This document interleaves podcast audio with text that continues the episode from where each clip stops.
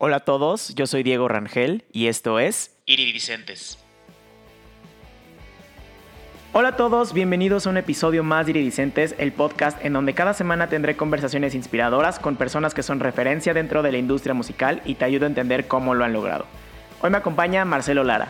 El invitado de hoy no necesita presentación, pero aún así te voy a contar un poco de él porque es un artista que tiene muchas facetas y hace muchas cosas y quiero que conozcas cada una de ellas. Marcelo es hijo de abogados, comunicólogo de profesión, pero se dedica completamente a la música. En su faceta como ejecutivo de industria, Marcelo ha trabajado para disqueras como BMG, Sony Music, Polygram, Discos Manicomio, Universal Music y Warner Music. Es gerente fundador de Reactor 105 y actualmente es director artístico de De Gira, una empresa en la que él es cofundador. Como músico, Marcelo es guitarrista y miembro fundador de Moderato y actualmente tiene una banda que se llama Los Señores del Blues. Y además de todo eso, Marcelo tiene una faceta foodie.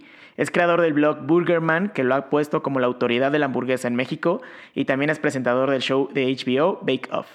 En esta plática hablamos sobre los inicios de Marcelo en la industria musical, cómo dedicarte a muchas cosas y no morir en el intento, el éxito, la importancia de experimentar y seguir reinventándote y mucho más.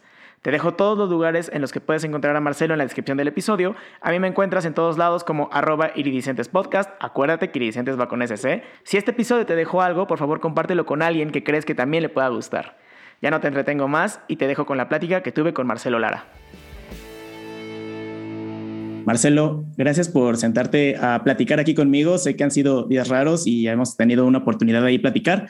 Eh, pero agradezco mucho tu tiempo. Sé que también estás en, en, un chingo de cosas y agradezco que te sientes conmigo a platicar. Eh, quiero empezar. Eres, eres un artista multifacético, ¿no? O sea, eres desde productor, cantante, rockstar, eres la autoridad de la hamburguesa en, en México. Me gustaría ir desmenuzando un poquito de, de, esas, de cada una de esas fases, pero quiero empezar. O sea, y, y también va como ad hoc a, esta, a, esta, a, estas, a estas fases que tienes. Cuando te preguntan a qué te dedicas, ¿qué respondes? Básicamente respondo que soy músico.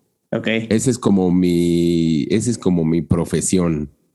O eso es por lo menos como me identifico. Uh -huh. Pero en realidad, eh, pues me dedico, me dedico a muchas cosas y, y, pero en realidad casi todo, salvo la cuestión de las hamburguesas y ahora la cuestión de, de, de la cocinada. Sí. Todo tiene que ver con música. Toda la vida me he dedicado a trabajar con música enfrente y detrás de cámaras.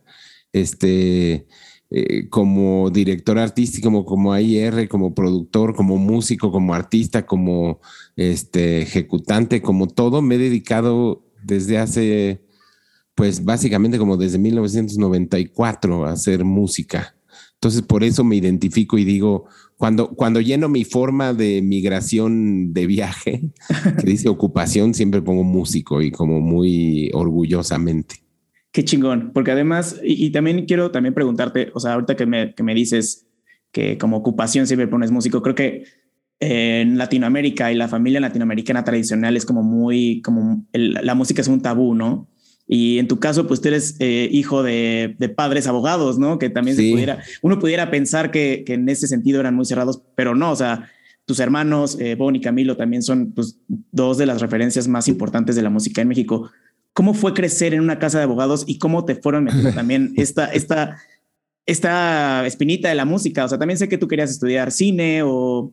Cuéntame un sí. poquito cómo estuvo. Pues básicamente, o sea, sí, como que ser músico más que tabú, es como, como una, una de esas eh, eh, ocupaciones como no muy bien respetadas. Uh -huh. O sea, ser músico es así de, Ay, bueno, sí, pero ¿qué haces de verdad, no? O sea, sí. ¿qué te ganas la vida verdaderamente que no sea en hacer musiquita? Porque como que hacer música es, es, es, es pensado como muy secundario. Entonces sí, por eso lo digo y con mucho con mucho orgullo. Pues crecer en una, en una, en una casa con dos abogados y con dos doctores en derecho, con muchos estudios y con mucha clavadez y demás, pues creo que fue la razón por la cual salimos tres músicos.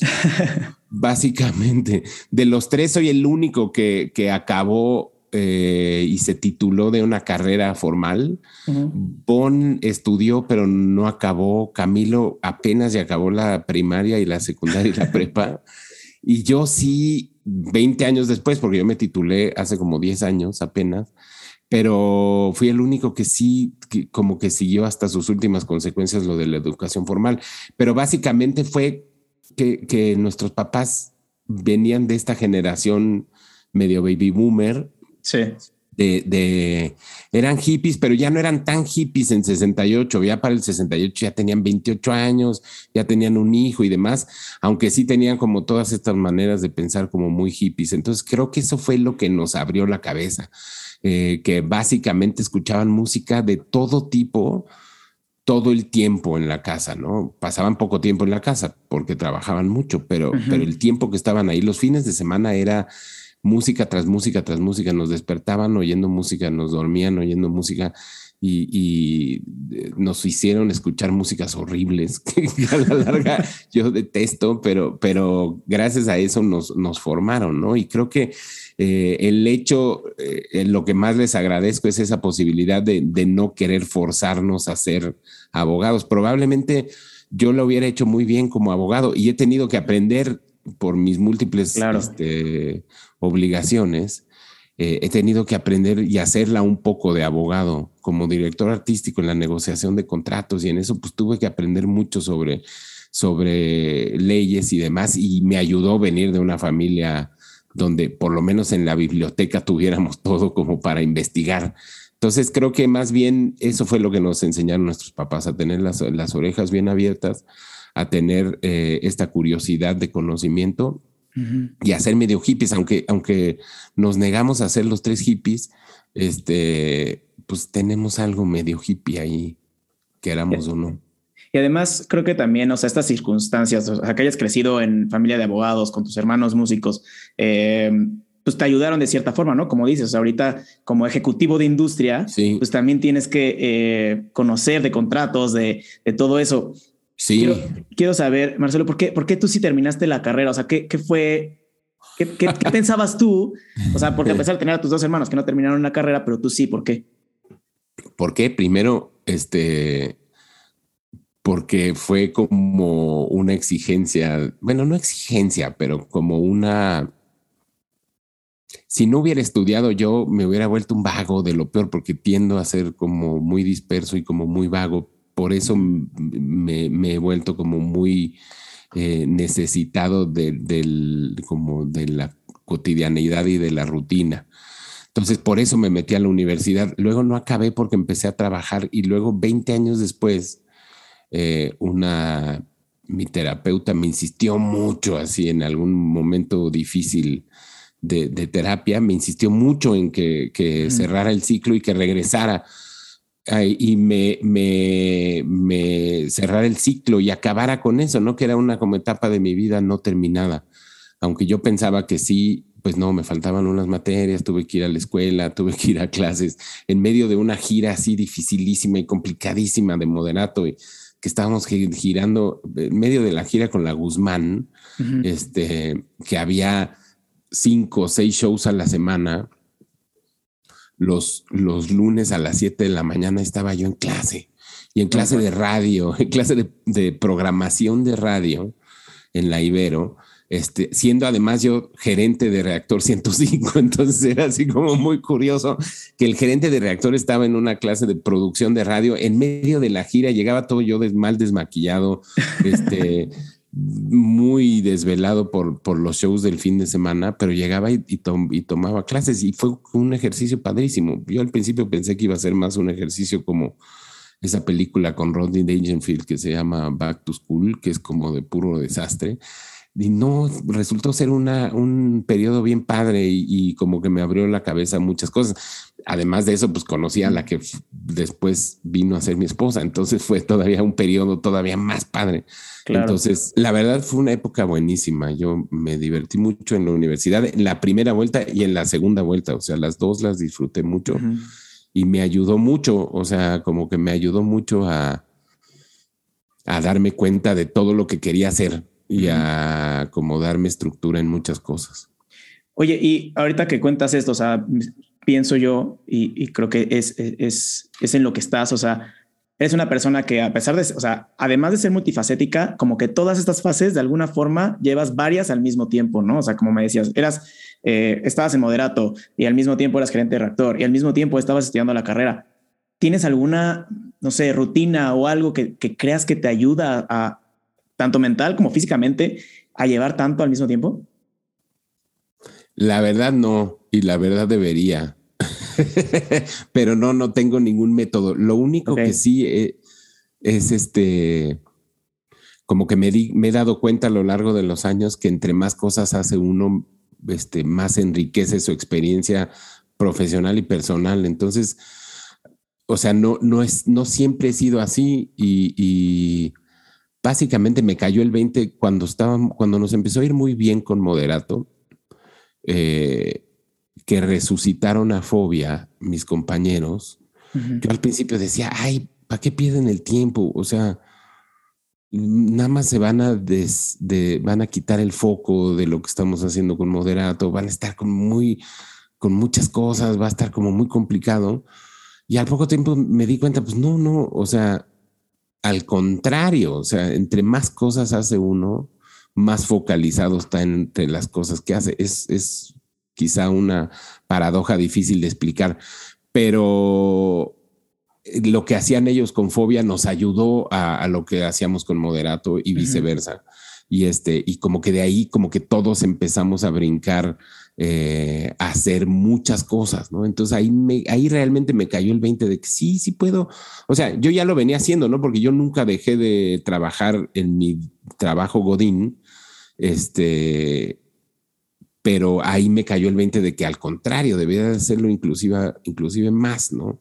Entonces fue cuando realmente empecé a hacer otro, otro tipo de cosas y a sumarle a la cuestión de disquero, a la, a la cuestión del radiodifusor y, y el grupo y escribir y hacer y en fin, hoy en día ya trato de hacer todo lo que, lo que puedo, ¿no? Todo lo que más puedo, porque enriquece muchísimo mi vida y me ha enseñado cosas. Este, por ejemplo, este año 2021 que acaba de terminar, aprendí una nueva cosa que me trae loco y, no tengo suficiente tiempo para hacerla, pero, pero me voy a hacer tiempo para hacerla. Y creo que es el único método o la única metodología para hacer todas las cosas que uno puede hacer es nada más hacerlas. Y, Moderato ha sido un gran ejemplo de, eso. O sea, Moderato nació a partir de esta idea de, uno, uno, se la pasa diciendo burradas todo el tiempo de qué le gustaría hacer, pero no las hace.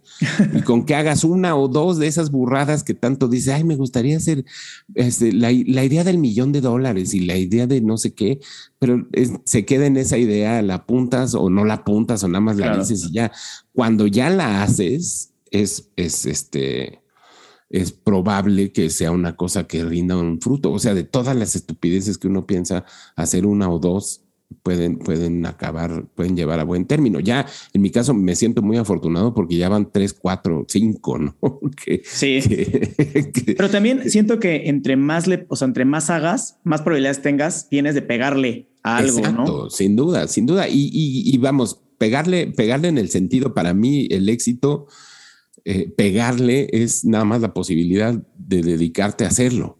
O sea, poder hacerlo. O sea, no, no tanto como una cuestión eh, económica o de popularidad o de el éxito como esta cosa que se pueden medir en los ceros de tu cuenta de banco. No, no para nada. Para mí el éxito es, es esta posibilidad de me puedo dedicar a hacer reseñas de hamburguesas, tocar en un grupo de rock, tocar en un grupo de blues, es tener un programa de radio, este, escribir en revistas y, hacer pasteles. O sea, puedo dedicarme a todo eso en mi vida y no me falta nada. Y eso para mí es el éxito. Wow. Sí, y hablando, hablando de, esta, eh, de estas oportunidades o estas ideas que escribes siempre y que piensas que son las ideas del millón, quiero, quiero también, o sea, que me platiques de, de Moderato. Sé que tuviste ahí una, un asistente en Discos Manicomio que como que ayudó y, y, como que ella fue el catalizador, sí, ella fue el catalizador de. ¿Me puedes contar de eso? Sí, claro, ella fue el catalizador real de, de lo que, de, de, cómo sucedió Moderato. Eh, tenía yo, cuando trabajaba en Discos Manicomio, tenía esta asistente que se llama Paola, eh, a quien todos los grupos le decían el anticristo eh, básicamente porque era buena para la fiesta, pero buena, buena, buena, buena. Y ponía a todo mundo hasta el tronco y ella siempre acababa de pie y siempre regresaba a trabajar al día siguiente. Y creo que Chetes en alguna peda así le puso, ay, es el anticristo, Paula es el anticristo. Entonces como que se le quedó el anticristo y, iba, iba conmigo a casi todas las cosas, como era mi asistente, este, a todas mis reuniones. Yo me reunía mucho en esas épocas con el cha, no tocábamos ni, ni, eh, ni nada. Eh, porque él tenía el despacho de diseño que hacía como prácticamente todos los artes y toda la imagen que hacíamos en Discos Manicomio. Entonces nos reuníamos siempre como para platicar las cosas, comíamos, nos echábamos unas chelas y siempre era así de, ay, deberíamos de volver a tocar, porque él y yo empezamos tocando en los ochentas juntos, nos conocemos básicamente como desde 1983. Entonces, este, ah, pues sí, nos deberíamos de juntar y tocar y ah, estaría divertidísimo y jajaja y ahí quedaba, ¿no? Una de esas ideas que no uno no lleva a cabo. Y un día, después de alguna reunión, a media tarde se entra a mi oficina el anticristo y me dice, oye, pues ya me cansé de que siempre que te juntas con el cha, están diciendo que deberían de tocar juntos y hacer una banda. Y pues ya les conseguí una tocada en el Bull. Eh, hablé al Bull, básicamente lo que hizo Paula fue hablar al Bull y decirles que tenía una banda que, que nueva, que, que, si le daban una fecha y como pues era la chava de, de discos manicomio, pues como que le hicieron caso, le dieron una fecha y, me dijo, pues ya está, haz de cuenta, eso fue 15 de febrero y el 23 de marzo tienes tu fecha en el Bull. Oye, pero era una, era una banda que ni siquiera existía, ¿no? Que era una idea no nada existía, No había ni nombre. Le preguntaron el nombre y dijo, ay, no, no, luego te digo el nombre. Este, no había nada. Entonces, inmediatamente le hablé al Chai y le dije, oye, pues mira, el anticristo ya fue, hizo eso. este, estaría, está cotorro, igual y nos juntamos unas semanas o de aquí a la fecha ensayamos, montamos unas canciones estas ideas de canciones que queríamos montar desde hace un rato, que básicamente lo que queríamos era tocar las canciones que nos gustaban, hacer covers. Me dijo, ay, sí, está buenísimo. Yo he venido platicando con Iñaki de hacer lo mismo con por otro lado. Entonces déjame le hablo. Entonces le habló y Iñaki dijo, ay, sí, está buenísimo, me encanta la idea. Yo he estado pensando lo mismo con Jay. Entonces le habló a Jay y Jay dijo, sí, sí, ya tal cual, mullets, todos mullets. Me acuerdo que fue lo primero que dijo, así de, sí, todos con mullet, vamos a tocar, vamos a hacernos mullet todos y vamos a tocar heavy metal. Y dijo, ay, pues sí, yo, yo desde que me salí de Molotov he querido volver a tocar con Randy, entonces invitémoslo a él. Y así, en, en, en una tarde teníamos a los integrantes. Randy nos dijo que le entraba, pero que no podía tocar ni ensayar como hasta una semana antes del show porque estaba de gira con Molotov. Entonces, ah, pues sí, nos esperamos. Y una semana antes de, de del show, del show, este, nos juntamos, tocamos así, este, una semana entera y hicimos ese show. Y en esa misma semana salió todo, todo el la leyenda, la como el mission statement como todas las ideas de moderato, el, el maquillaje, este, el rollo este que echábamos de que veníamos de Europa del Este a reconquistar a México porque eran nuestras canciones, todo ese rollo. Y todo eso salió de estas ideas estúpidas que uno piensa. O sea, el Chayo y sobre todo el Cha tenía así miles de cuadernitos donde anota y anota y anota ideas, lelas. Entonces fue así de, ay, yo me acuerdo que tengo esto, y sacamos y de ahí salió todo, y de ahí salió todo el mito moderato. Iba a ser nada más una noche.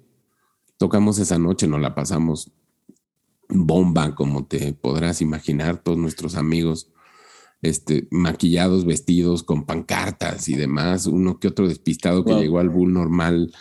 Primero no entendía qué onda con estos güeyes y luego ya que vio quiénes éramos, pues como que, pero tocando canciones de Menudo y Luis Miguel y, me acuerdo en el soundcheck, este, hicimos prueba de sonido y los meseros nos chiflaron así de pinches potas y nos chiflaban todo el tiempo. Este, muy bizarro, pero divertidísima noche. Y alguien de Telehit nos vio, nos fue a ver esa noche. Y al día siguiente en la tocada nos hablaron y nos dijeron, oigan, este, en 15 días es el aniversario de Telehit eh, y tienen que ir a tocar. Entonces, pues fuimos y tocamos en el aniversario Telehit en, en el Hard Rock Live. Tocamos en eso, luego de ahí alguien nos fue a ver de Televisa, entonces nos invitaron a tocar al Festival Acapulco y a los 15 días, y a los 15 días regresamos al Bull a tocar y de ahí en adelante en, en 2021 cumplimos 20 años como, como banda y e, esta pandemia ha sido el momento donde más hemos parado, porque en 20 años no habíamos parado ni un mes entero de, de no tocar. Entonces, este, pues así, así salen las cosas más divertidas de, de la vida, creo. ¿Cómo, ¿Cómo te has sentido, o sea, después de 20 años de no, de no tocar, que de, de no parar de tocar?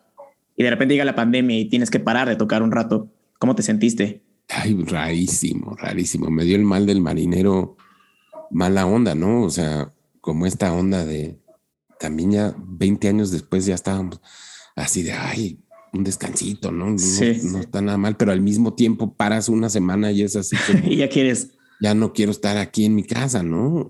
ya no quiero estar aquí encerrado. Entonces, estar forzado a estar encerrado fue, fue complicado, pero al mismo tiempo también estuvo padre porque empecé a, poder hacer otro tipo de cosas que había estado haciendo, pero que me quitaban como sueño, ¿no? O sea, que me quitaban horas de, de, de descanso. Entonces, poder dedicarme 100% a lo de las hamburguesas por lo menos un año y medio ha sido la cosa más divertida del mundo lo de los pasteles que empecé a hacer el año pasado también, este, si no hubiera habido este parón, probablemente no hubiera tenido tiempo para hacerlo. Estuvo raro, fue una experiencia muy, muy bizarra, pero aún así, este, el año pasado, en el 20, el año antepasado, en el 2020, este, grabamos el disco que estamos lanzando ahora, entonces, este, como que nunca, no lo logramos dejar del todo, o sea, Sí tuvimos un par de shows ese año. En el 2021 tuvimos ya también como 10 shows en todo el año y todo parece indicar que en el 2022 ahí, viene de nuevo. Entonces, sí estuvo muy raro, pero también muy necesario, porque sí llevamos 20 años sin parar de veras, este, ni, ni, un, ni un mes entero. Entonces, sí, sí, sí era necesario, sí era un poco necesario. Oye, Marcelo, y hablando de, esto, de, esta necesidad de tocar, eh, o sea, que, tuviste que parar, pero pues, o sea, necesitabas, ¿no? O sea, paraste una semana y ya, ya querías regresar. Eh, también tienes esta, esta banda, ¿no? Que se llama Los, Señores del Blues. Em, he, escuchado que dices que, nació de la necesidad de, querer regresar a estos venues chiquitos y estar cerca de la gente y tocar. Y, ¿por, ¿por, qué crees que es importante para, o bueno, no sé, no sé si, si creas, pero ¿por qué crees que es importante tocar con, o sea, como que con esta intimidad con la gente, ¿no? Y, qué diferencia, según tú, hay entre tocar con, una multitud y en un venue chiquito con poquita gente. Ay, porque de repente, cuando las cosas crecen tanto, moderato ya es una, ya no, ya no nada más somos cinco. Esa es la realidad de las cosas. O sea, moderato somos los cinco los cinco muchachos que se suben al escenario, pero en realidad somos 30 personas las que viajamos. Y el equipo somos 30, es, una, es un circo de 30 personas. Entonces, de repente, eh, sí las decisiones las tomamos los cinco y demás, pero ya el día a día ya no es nuestro. Entonces, subirte a tocar en un grupo como moderato es divertidísimo y todo, pero sí ya no, ya no tiene esta emoción de, de, como de, adolescente.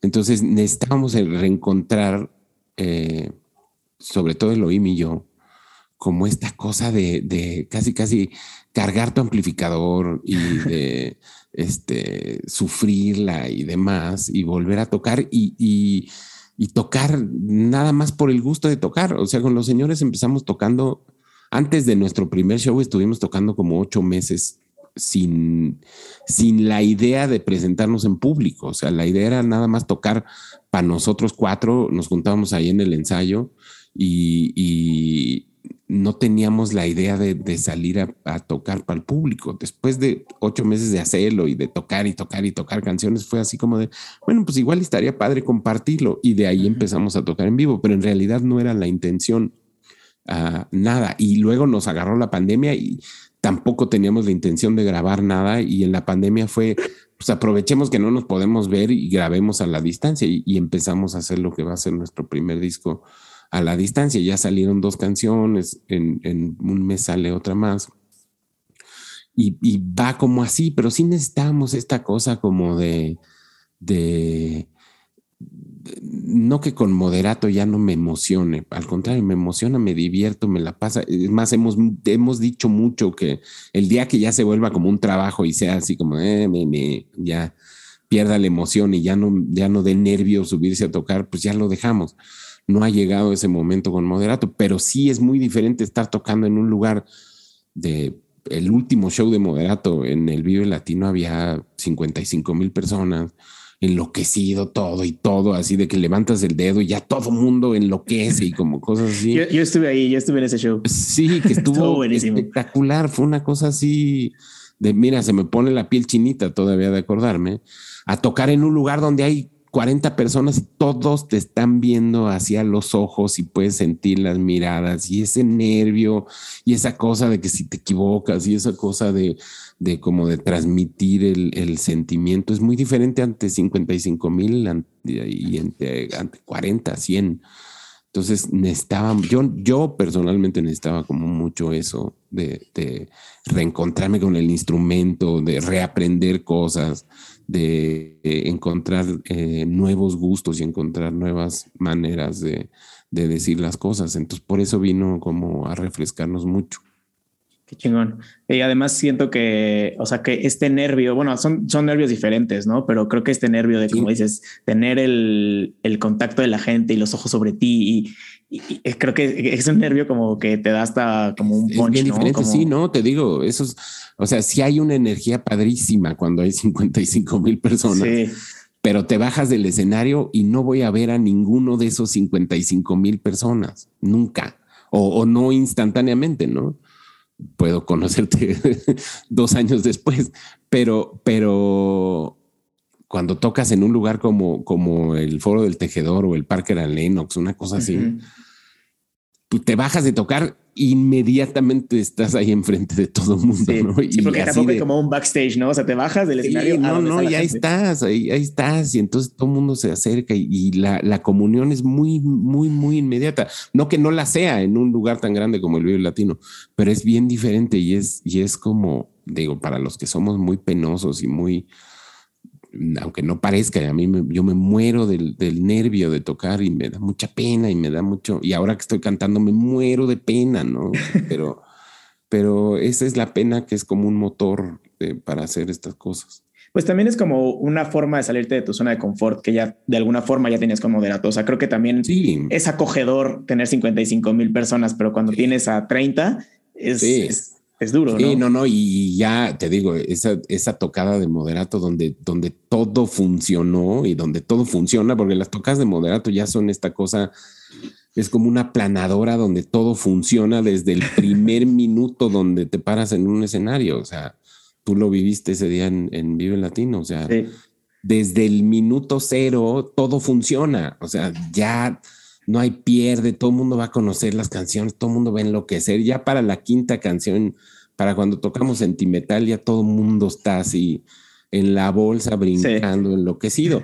Y con una cosa así donde no te conocen y donde no conocen las canciones y donde no pasa nada, este cuesta trabajo. O sea, entonces hay que trabajarle más duro para lograr esa esa, que, que, le guste al público, ¿no? Sobre todo cuando dejaron de ir nuestras esposas y nuestras mamás. Sí, porque ya, en cuanto dejan de ir como la, familia, los amigos, y empiezan a ir personas que no conoces, es cuando ves que funciona, ¿no? Cuando se vuelve de verdad. Cuando se vuelve de verdad. quiero, quiero cambiar un poquito de tema y quiero irme hacia tu faceta como desarrollador de artista. Creo que ahorita tienes a De Gira, ¿no? Que, que se dedica más o menos a eso, a desarrollar artistas. ¿Me puedes platicar un poquito qué, qué es de gira y también eh, como qué, qué, qué, ves en los artistas para poderlos traer y cómo atraerlos? O sea, ¿qué, qué características consideras tú que deberían tener un artista? Pues mira, desde hace 27 años trabajo en la industria de la música como director artístico en muchas, he estado en muchas disqueras y después de muchos años de trabajar en disqueras multinacionales, eh, tres socios, dos socios y yo, armamos esta compañía eh, que se llama De Gira, que es básicamente una management disquera eh, promotora para desarrollar artistas y desarrollar talento. Entonces hemos firmado a cuatro o cinco artistas en desarrollo que hemos ido ahí creando, creyendo en su, en su talento y desarrollándolos artísticamente. Entonces eso, eso me he dedicado a hacer en la industria por veintitantos años. Es como encontrar gente que yo pienso que puede tener algo que decir musicalmente y algo que compartir musicalmente y tratar de desarrollarlo como para desarrollarlo como un producto musical, ¿no? Eh, claro. Encaminarlo eh, para que ya no nada más sea como otra vez como componerle a tu novia y a tu mamá, y sino componer como ya una profesión y hacerlo como un músico profesional. Entonces eso me he dedicado a hacer. De gira, eh, además tenemos, por una cosa que hicimos en Discos Manicomio en los noventas, tenemos una red de representantes universitarios en prácticamente toda la República Mexicana. Entonces, además de lo que hacemos de desarrollo de artistas, eh, también tenemos una red de promoción en universidades que funciona para cualquier cosa, para música, para productos, para lo que sea. Entonces hemos desarrollado eh, de la mano, hemos hecho uso de la promoción en universidades con nuestros propios artistas y así hemos desarrollado, tenemos te digo, como cuatro o cinco artistas, de los cuales dos o tres ya empiezan a sonar por todos lados. Hay un chavo que se llama Taylor Díaz que hace eh, música urbana, es como probablemente el primer músico urbano mexicano. No quiero decir reggaetón porque es como, no es necesariamente nada más reggaetón. Tenemos otro autor, cantautor regio que se llama Charlie Roth, que hace como música folk pop alternativo y tenemos raperos, tenemos este poperos, tenemos de todo y ahí vamos desarrollando artistas. Qué chingón. ¿Y, qué, qué, características eh, consideras tú que debe tener un artista para poder como desarrollarse? O sea, no solo como dices, eh, escribir canciones para sus mamás o para sus novias, ¿no? O sea, creo que tienen que dar ese salto, pero ¿cuáles son esas?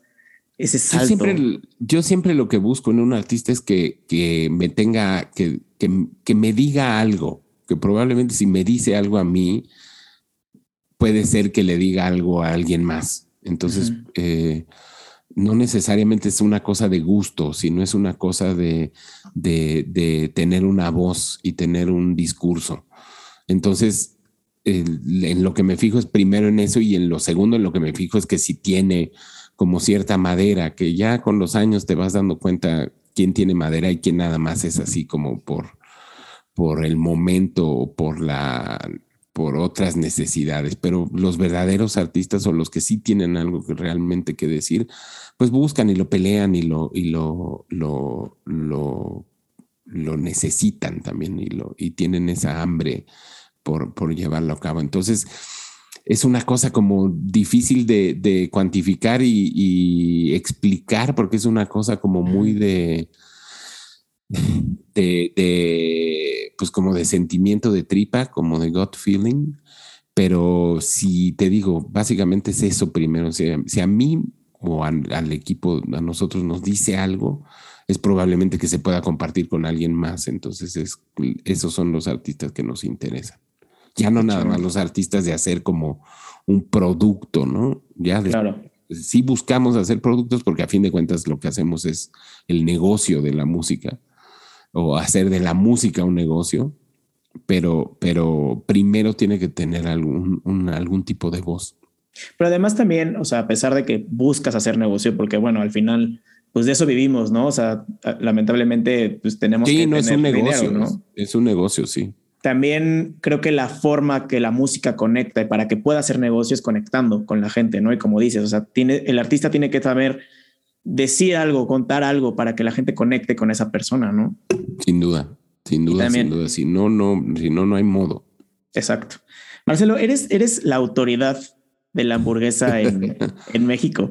Eh, y, la verdad es que yo soy súper fan de las hamburguesas y creo que tu trabajo como, como burgerman eres, es soñado, ¿no? Para, para muchos. Híjole, sí. ¿Me puedes contar cómo, cómo nació? Creo, creo que por ahí me, eh, escuché que nació en una gira, ¿no? Que te dijeron que deberías de... Sí. Pues lo que pasa es que yo era muy melindroso para comer, siempre he sido, hoy en día ya no tanto, aunque sí sigo siendo medio melindroso. Entonces, eh, hace como 10, eh, hemos sido muy afortunados con Moderato y hemos podido viajar muchísimo, viajar mucho por la, por todo el país y por todo el, por todo el, por todo el continente, básicamente. Entonces, pues en, los primeros 10 años de la banda, pues yo era como el rey de las hamburguesas, el rey del, club sándwich, el rey de la milanesa y el rey de las pizzas, ¿no? Porque pues, no comía mucho. Y, como viajamos tanto, hemos podido comer en lugares maravillosos. Y, y también tengo a un compañero que es como muy clavado de los tacos. El Cha es muy, muy, muy fanático de los tacos. Es básicamente lo único que come. Entonces, eh, él, como para ir haciendo una memoria de los lugares donde visitamos y lo que comíamos, porque las giras de moderato se han vuelto no nada más gira musical, sino gira gastronómica. Como conocemos tantos lugares y hemos ido tantas veces que como que ya sabíamos dónde ir a comer, él, él empezó a hacer como un, un habitaco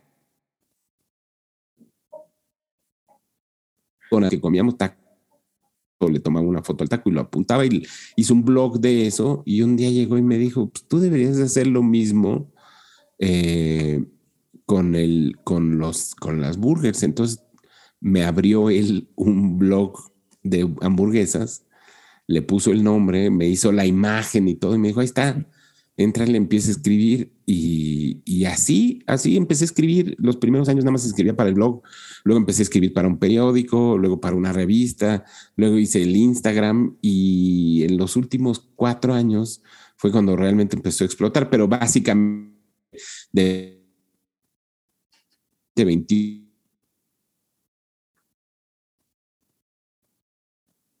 hamburguesa en todo internet y en todo el mundo. Entonces ha sido como hemos crecido el fenómeno de la hamburguesa con, el, con la idea de Burgerman eh, a la par y ha sido un desarrollo divertidísimo y padrísimo. Es el mejor trabajo del mundo. Esto, o sea, créeme que, y te lo puedo decir yo, que, que tengo uno de mis trabajos es ser rockstar o trabajar en un grupo de rock. El mejor trabajo del mundo es este porque me pagan por comer y me pagan por comer lo que más me gusta en la vida, que son las hamburguesas. Entonces, no, son de esas cosas que me cayó así como en bandeja de plata y afortunadamente este, ahorita ya se, ya se volvió como un trabajo también. Chingón. ¿Cuánto, ¿Cuánto tiempo pasó desde que empezaste con el blog hasta, hasta hoy? Y te lo pregunto porque pues muchos vemos como ya ahorita el producto terminado, ¿no? Así la autoridad, pero o sea, quiero saber cuánto tiempo pasó. Básicamente lo averigüé el año pasado para unas cosas que hice. Llevo 12 años haciendo. 12 años. Y apenas hace cuatro años fue cuando empezó a... Cuando empezó, sí, el Instagram tiene casi ocho años, pero en realidad el Instagram me tomó, que serán seis años, lograr como 14 mil followers y luego de 20, 20 a 2021 se duplicó y más, ¿no? Ahorita ya tengo como 37 mil followers, que, que esos casi 20 mil llegaron en un año, un año y un año y feria, ¿no? Entonces, este, ha ido creciendo con, junto con el fenómeno de la hamburguesa, Burgerman. Y háblame ahora de, tu fase como pastelero. Eh, tienes este programa en, HBO que se llama Bake Off, ¿no? Eh, ¿cómo, cómo, surgió, ¿Cómo surgió esa oportunidad? Porque también creo que, o sea, como me contaste hace rato, ¿no? Que surge todas estas oportunidades con base a la pandemia, ¿no? Y esta parar y... Curiosamente, sí, como, como tenía tiempo, y empecé a desarrollar mucho lo de las hamburguesas, eh, alguien, una muy amiga mía, productora, que estaba como produciendo o iba a producir este programa que se llama Bake Off, eh, pensó en mí como, como probable celebrity para el programa, asumiendo que yo cocinaba, sabiendo, sabiendo lo que hacía con las hamburguesas, pensó que yo cocinaba sí cocinaba y toda la vida me ha gustado mucho cocinar. Este, he sido como muy fanático de, ciertas cocinas, o sea, de ciertos tipos de cosas. Soy un tipo muy clavado, entonces, este, cuando algo me gusta, le entro así al 200%. Entonces, sabía cocinar y, y, demás, pero por ejemplo, nunca había aprendido el horno de mi casa, ni había hecho un pastel porque me daba miedo que fuera a explotar el horno. Me invitó este, y, fue muy lindo porque porque me, me, di cuenta que tenía como cierta facilidad y cierta, eh, como cierto talento como para aprender y poder hacer, hacer las cosas. Entonces, a partir de mi participación en, en el programa, pues es una de mis nuevas obsesiones, si no es que mi nueva obsesión principal, eh, la cuestión de la cocinada y la cuestión de la repostería. Un poco también porque es un coso, es una actividad como súper eh, meditativa para mí.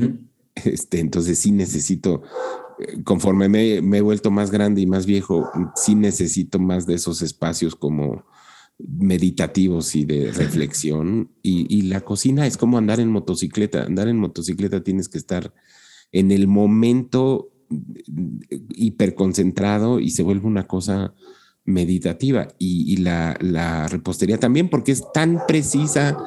No es como la cocina salada que hay medio, medio, medio, pues, será tu, darle de tu cosecha. La, la repostería es una cosa casi, casi científica o más que nada como comida ciencia. Entonces, me gustó mucho ese, ese carácter, te digo, como de estructura y como de rutina. Y ahí voy y estoy con la idea de hacer algo con eso de la cocinada en este año. Pues creo que creo que vas por muy buen camino. O sea, creo que o sea, este, este blog de la hamburguesa te, te abrió estas, estas puertas y ahorita, y ahorita ya encontraste hasta esta parte como meditativa, ¿no? Que también te ayuda, o sea, personalmente y profesionalmente. O sea, creo que lo que noto es que tú vas encontrando como estos trabajos en los que te encantan y logras dedicarte a eso y estás muy chingón. Sí, ese es, eh, te digo, eso es para mí el éxito. O sea, poder, Burgerman ya me está dando ingresos. Este, eh, y simplemente eso eh, para mí ya es un éxito rotundo.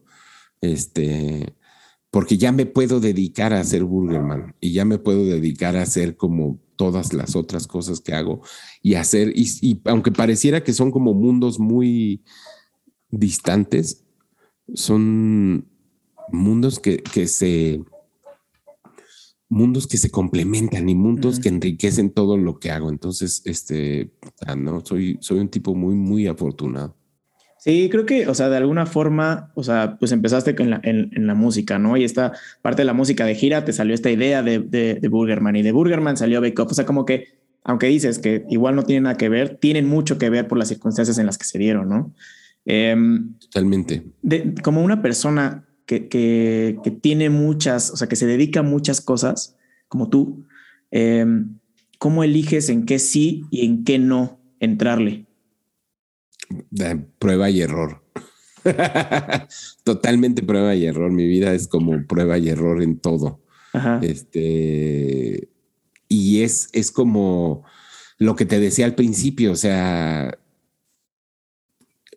uno, uno no debe de tener miedo ni, al, ni, al, ni al fracaso ni al, ni al ridículo. O sea, me acuerdo de esa primera semana de, de, moderato que yo decía, ay, ¿cómo me voy a pintar? Y cómo voy Ay, no, no me gusta, no, no, pero, pero, pero fue así de, pues éntrale y, va a estar divertido y, ya, sí, pues sí, todo el mundo se reirá contigo o de ti, pero no importa, porque a fin de cuentas lo estoy haciendo porque me gusta. Entonces, quitarse un poco el miedo al ridículo, quitarse un poco el miedo a, eh, deshacerse un poco del ego y deshacerse un poco de estas cargas como curiosas o, cargas muy pesadas que, le limitan a uno. Eh, eso ayuda mucho y, esta otra idea de, de hacer cosas, o sea, no esperar no estar esperando a que las cosas sucedan, ¿no? Uno tiene que parar y hacer. Si, si funciona bien, si no funciona, pues a otra cosa, ¿no? O sea, eh, ya sucederá algo. Yo he sido muy afortunado y que prácticamente todos los proyectos que he hecho han sido exitosos en esta medida que te digo.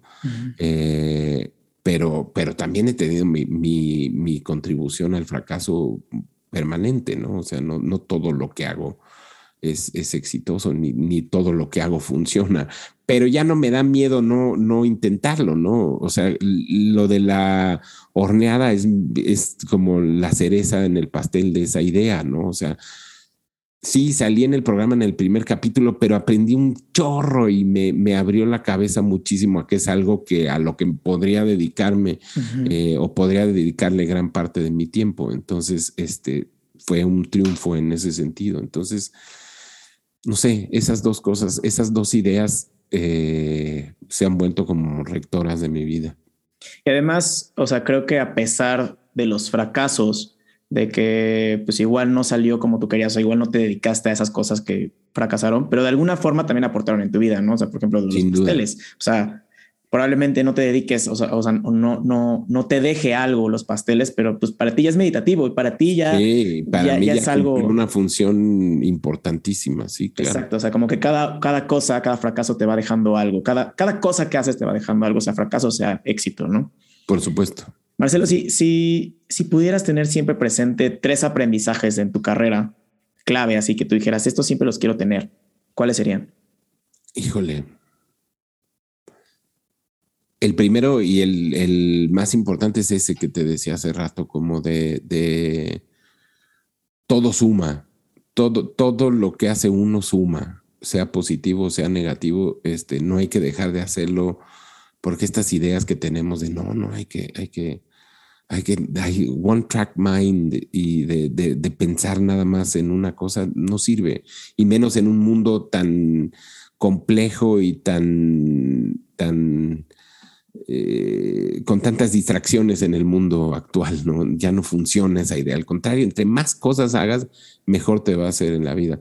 La segunda es esa cosa, esa idea de, de, quitarse esas telarañas del ego en, muchos sentidos. Yo sé que es muy difícil y yo sé que nadie, no, no lo logramos todo el tiempo, pero, pero en la medida en que uno va logrando o quitarse ciertas cosas, va pudiendo hacer cosas. O sea, si yo tuviera miedo de cantar o si, o si me hubiera muerto de pena por haber cantado, pues probablemente nunca hubiera hecho el grupo de blues.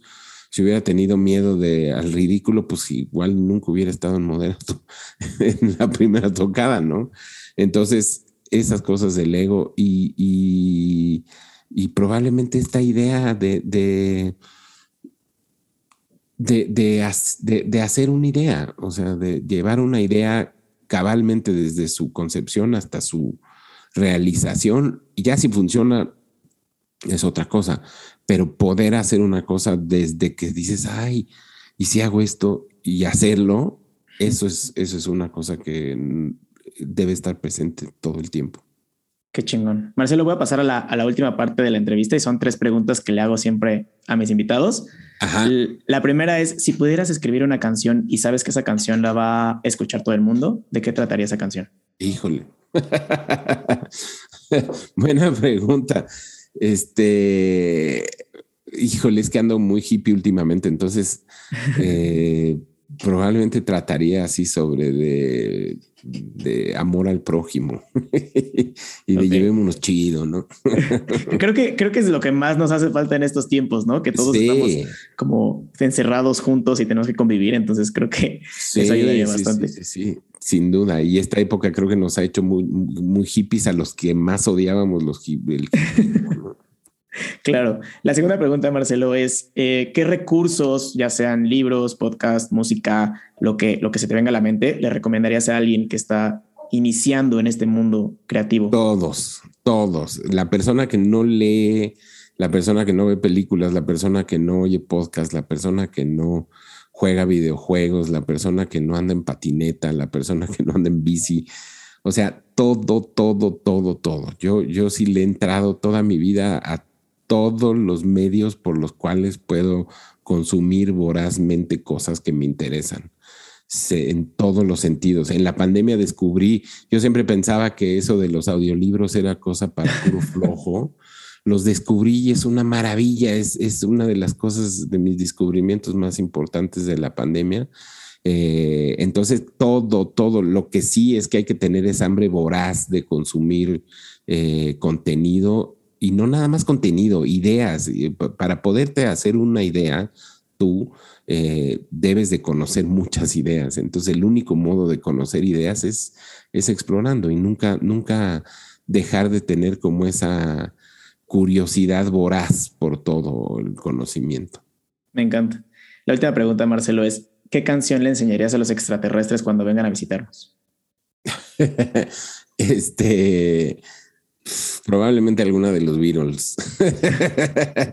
algo así como Hey Jude o, algo así muy bonito. Sí, algo que, que, que, que pues, los, los, virus dejaron una gran huella en la humanidad. Entonces, sería una gran referencia. Sí, ya nadie ha hecho mejores canciones que los Beatles. Entonces, ya cualquiera de los Beatles. Qué chingón. Marcelo, muchas gracias por tu tiempo. Es una plática que, yo disfruté mucho. Eres un chingón. O sea, estás en, mil cosas y a mí me, me, vuela la cabeza que puedas hacerlas todas tan bien, ¿no? a pesar de los fracasos que pudiste haber tenido, pero ahorita las que estás haciendo las haces muy bien. Eh, pues nada más eh, para terminar, ¿en dónde te podemos encontrar? ¿Qué estás haciendo ahorita? ¿Qué viene para este año? Me pueden encontrar todo el tiempo en arroba burgermanmex en Instagram o arroba Marcello Lara en Instagram también. Este, bien, estoy en, también me pueden encontrar en la radio 105 puntos, no, 105.7, no, 103 puntos, no, 80, ay, 88.9 FM en la radio todos los sábados de una a 3 o en iHeartRadio me pueden escuchar todo el tiempo. Híjole, qué, qué, qué mal viaje que se me fue la frecuencia. 88.9 FM. Este, ahí estoy, estoy escribiendo ahora en Penthouse México también reseñas de hamburguesas. Está el blog, está, ahí viene una nueva rola de moderato en enero, este, viene una rola nueva de los señores en enero. En fin, ahí en Marcello Lara pueden encontrar todo lo, que hago. Ahí aparece todo. Excelente, Marcelo. Pues todo esto lo vamos a dejar aquí en, las, en la descripción del episodio para que la gente vaya. Que, creo que está de más decir quién eres. O sea, creo que todo mundo conocemos quién es Marcelo Lara. Ay, gracias. Pero, está, está, está cool que la gente también conozca todas las demás facetas de, Marcelo. Eh, muchas gracias, Marcelo. Entonces, al contrario, este, que tengas una gran semana. Gracias a ti, oye. Que tengan todos una gran semana. Nos vemos el siguiente lunes. Bye.